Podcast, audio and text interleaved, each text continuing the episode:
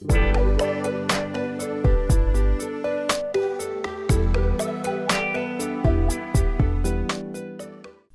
chào quý vị, xin chào các bạn. Chúng ta cùng gặp nhau trong không gian âm thanh ký ức Hà Thành Hương Xưa Vị Cũ, một kênh chuyên biệt về văn hóa ẩm thực Hà Nội của tác giả nhà báo Vũ Thị Tuyết Nhung. Và tôi là Phương Nguyên, người sẽ cùng đồng hành với quý vị và các bạn hôm nay với câu chuyện về nỗi nhớ thèm một bát miến nấu.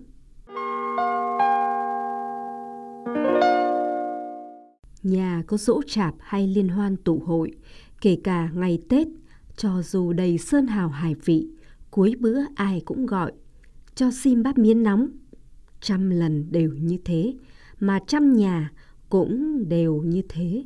Với cảnh chị em dâu gái mải thức khuya dậy sớm, lo việc bếp núc dọn dẹp, thì ai ăn gì mặc ai, mấy chị em chỉ chan bát miến nóng suy xoạt, vừa ăn vừa đun nước, vừa ăn vừa quấy chè.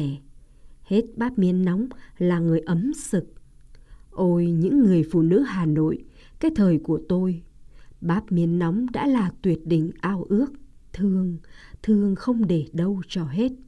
Thực thà mà nói, bát miến nấu không hề nằm trong cơ cấu mâm cỗ truyền thống Hà Nội với 6 đĩa 4 bát. 4 bát gồm măng, mọc, bóng, nấm.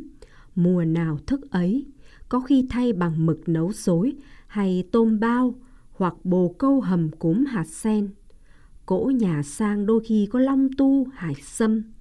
Ấy là chuyện đã rất xa rồi.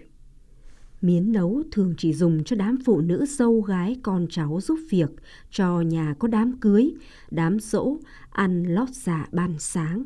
Sau trầu thức đêm vặt lông làm gà, thổi sôi, thái chân tẩy, soạn mâm bát.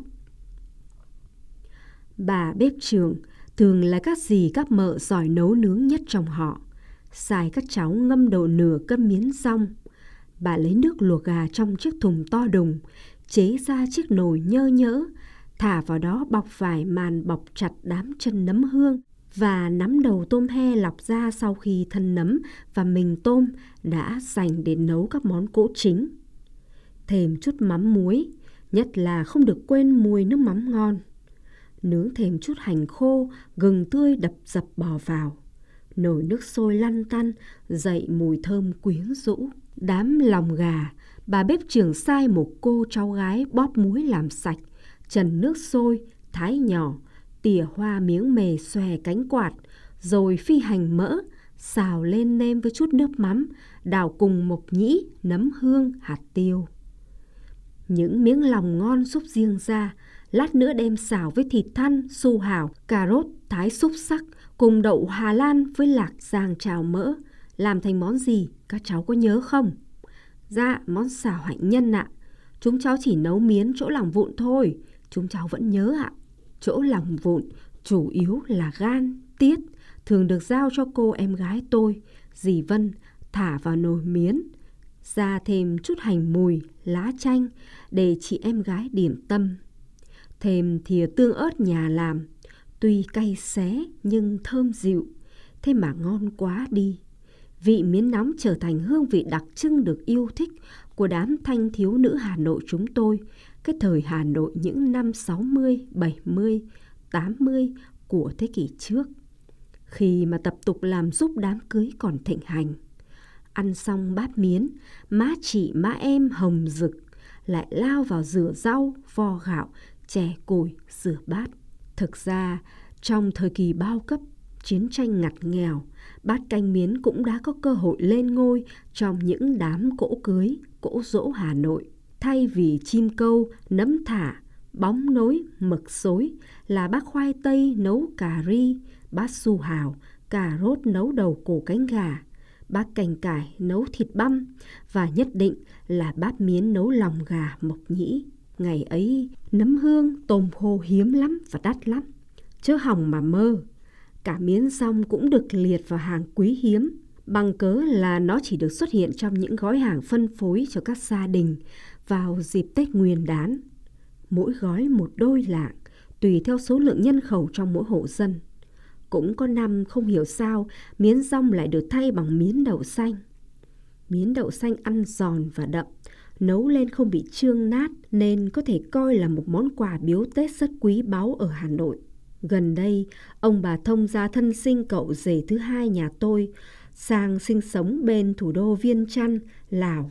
Biết tôi thích nấu miến, Tết năm nào ông bà cũng gửi biếu mấy cân miến đậu xanh Lào, đóng gói rất lịch sự, khiến tôi vô cùng cảm động. Nghĩ lại mà ngậm ngùi. Thương sao cái nét chịu thương chịu khó cùng tài biến hóa thích ứng của các bà các mẹ chúng ta trong mấy chục năm trường gian nan ấy. Cái thời ăn nước mắm thối và cá đồng tiền ươn lòi xương sao mà cũng qua được. Mới thấy bắp miên lòng thần thánh sao mà giá trị đến thế.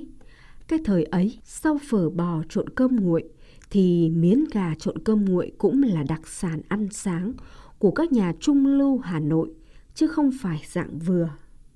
Nhà có khách mà thịt đến con gà là nhất hạng. Nhưng cỗ lòng bé tí cũng có khi phải chia đôi, nửa xào giá, nửa nấu miến, nên trông lờ thờ lắm. Cốt dựa vào mấy miếng mộc nhĩ ú òa nhau, cho lên màu mạnh mẽ. Nhớ kỳ tôi đi thực tập tốt nghiệp đại học tại một trường trung học phổ thông ven nội thành phố Bắc Giang dịp đầu xuân năm 1980. Trong bữa liên hoan chia tay các giáo viên học sinh nhà trường với các giáo sinh thực tập, tôi hăng hái trổ tài nấu ăn, vừa tranh thủ hướng dẫn các học sinh gái cách cha nấu gia vị mấy món ăn cổ truyền, ví như là món miến nấu lòng gà này chẳng hạn. Đủ các bước nào chế nước dùng hành nướng, gừng nướng, rồi ngâm rửa miến, nào xào lòng mộc nhĩ nấm hương. Tuy nhiên, vừa quay đi quay lại có vài ba phút, đến khi múc miến ra mầm cỗ, thì miến đã hóa thành cháo, sững sờ và xấu hổ vô tận. Chẳng hiểu tại sao nữa. May mà có một chỉ đại diện cho ban phụ huynh lớp học đến tham dự bữa liên hoan. Khi biết chuyện đã cười xòa. Cô giáo ơi, đây là tại miếng bột sắn rồi. Trông thì trong vắt, óng ả, nhưng nấu lên thì vữa nát, không ăn nổi đâu. Thưa cô, tại chúng em mới tập đi chợ nên không biết chọn miến đấy ạ. Nhưng hôm nay lớp mình có nhiều món ngon, thiếu mo miến cũng không sao.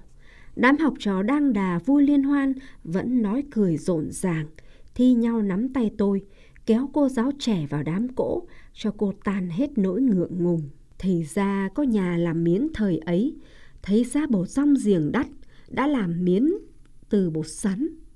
Nấu bát miến sắn lên, nó nát như bát cháo, bỏ thì tiếc, ăn thì không nổi.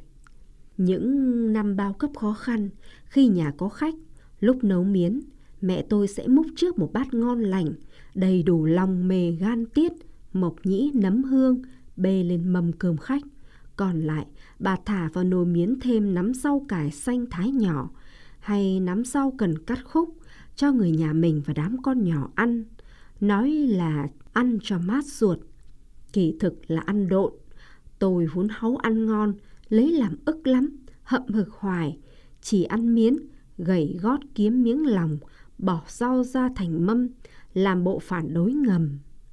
Lớn lên làm vợ, làm mẹ, vẫn trong thời bao cấp, tự nhiên tôi cũng phải bắt trước mẹ, nấu miến độn rau. Lần hồi mới biết thương mẹ và ân hận trong lòng thì đã muộn. Sau này, có lúc phong lưu ăn miến cua bể, miến tôm sú, miến bề bề, mà sao vẫn chả háo hức như xưa, thèm thuồng bát miến lòng gà, lòng vịt.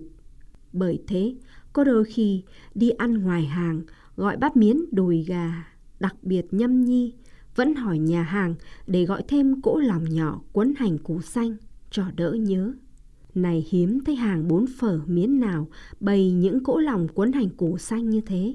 Lại nhớ câu tục ngữ xưa, thèm lòng chứ ai thèm thịt vẫn đúng cả nghĩa bóng lẫn nghĩa đen. Thời thế đổi thay, hôm trước tôi làm cơm đãi các bạn đồng nghiệp cũ. Toàn các nhà báo ăn cơm thiên hạ mòn bát mòn đũa, của rừng của biển, món gì cũng không lạ. Thế mà món cuối cùng đem ra cũng vẫn là miến nấu lòng gà, tôm khô, thả thêm nấm hương, rau cải. Thì ôi thôi, mọi người thi nhau suýt xoa khen canh ngon, rau ngon. Vì nhiều rau nên đánh bay âu miến nóng. Hỉ hả vui vẻ, quá như ông nghè ăn yến vua ban. Thế là bỗng chốc, tôi lại dưng dưng nhớ mẹ, nhớ âu miến rau mẹ nấu năm xưa.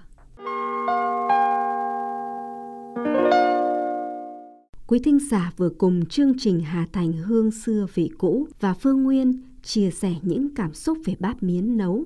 Đây là những trải nghiệm và xúc cảm của nhà báo tác giả Vũ Thị Tuyết Nhung về những sản vật của Hà Nội bốn mùa, một nét văn hóa đặc sắc của đất Kinh Kỳ. Chúng tôi rất mong được sự ủng hộ, chia sẻ và quan tâm của quý vị cùng các bạn bằng cách like, share, ấn theo dõi kênh và để lại các bình luận thể hiện ý kiến, cảm xúc. Hà Thành Hương xưa vị cũ xin trân trọng cảm ơn quý vị và các bạn. Xin tạm biệt và hẹn gặp lại. thank you